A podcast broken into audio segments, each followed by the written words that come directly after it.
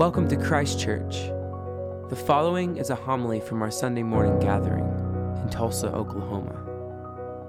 Enjoy.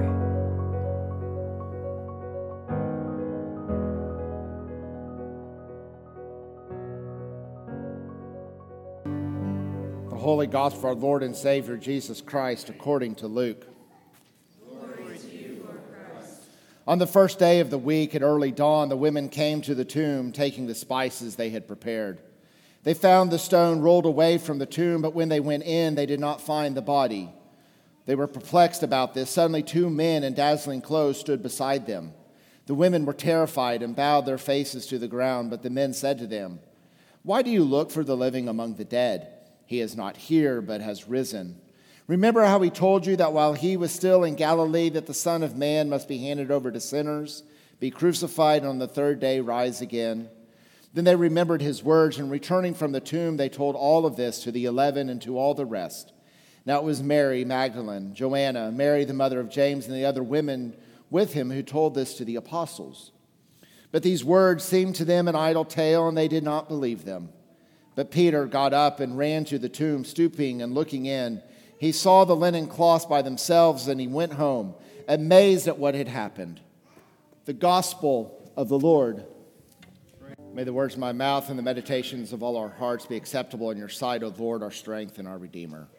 Amen. Please be seated. Alleluia, Christ is risen. The Lord is risen indeed. Alleluia. I don't know if you're one of the types of people who goes to uh, graves of loved ones at the anniversary, maybe of their death or their birthday, or uh, and you go and you take flowers, or you go and you spend time at the grave. I've never been one of those people. I don't think I've ever gone back to visit like my grandparents' grave, um, and and and so. Um, you know, part of me, it's kind of hard to really get into the minds of the women who came to the tomb today in today's reading. They came to pay devotion to their Lord, to their Messiah, to the one that they had followed and believed in. And you can just imagine the agony that they were experiencing, the pain that they felt at the loss of the one that they thought was the Savior. And they come and they see that the tomb has been opened, and they go in, and where they think they see are going to see the body, they do not see the body. They're perplexed. Literally, Luke is telling us that they are lost for words. They don't even know what to say. And then they see these two men for that are angels, they are messengers from God who have said, "Why is it that you are looking for the living among the dead. He is not here, he is risen. Sometimes, as a pastor, when I go to a grave um, where um, a, a parishioner has been buried, I do go by just to say the prayers for the dead, to, to let them know that they are remembered. And I would never, when I went to one of their graves, expected to see them. So you can imagine the astonishment that, that these women must have felt when they uh, heard this news. Don't you know that he is risen?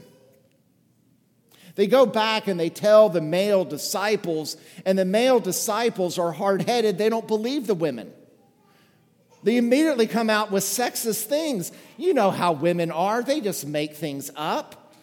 If they don't have anything to say, they just start gossiping. Who can really believe the idle tales that women tell? But Peter goes to find out and see if what the women have said is true. And he goes in and he stoops down, and he too is amazed to see that the tomb is empty. This empty tomb that we proclaim this morning is not just good news for Jesus, because I would think that coming back to life would be a kind of a good thing, but it is a good news for us as well. The death that Jesus suffered was a horrific death, it was a painful death.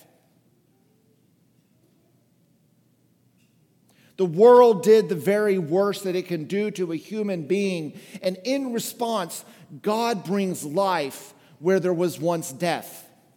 We as humans believe that death is stronger than life. It's why so many of our resources and so much of our energy is put into instruments of death.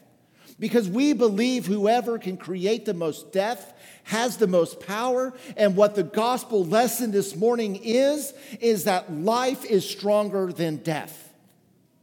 That God's ability to fix what we break is bigger than we can ever imagine. And that is why it is good news for us. I don't know about you, but there are a lot of things that I have done in my life that weigh me down. Things that I regret that I have done that I don't know what to do with. But what I do know is, is that this morning we hear that the tomb is empty, the grave is empty, and Jesus is alive.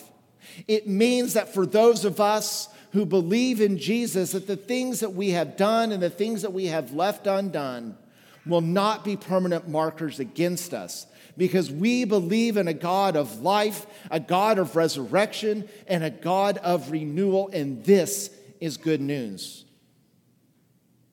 Our world is really great at teaching us to live in the shame of the things that we have done and left undone.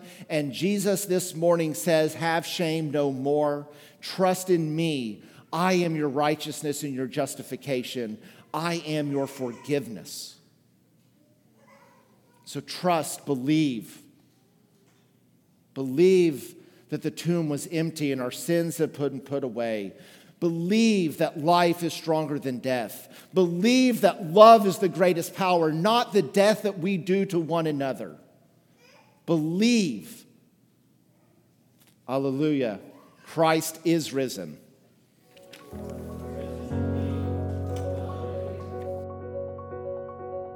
Thank you for listening.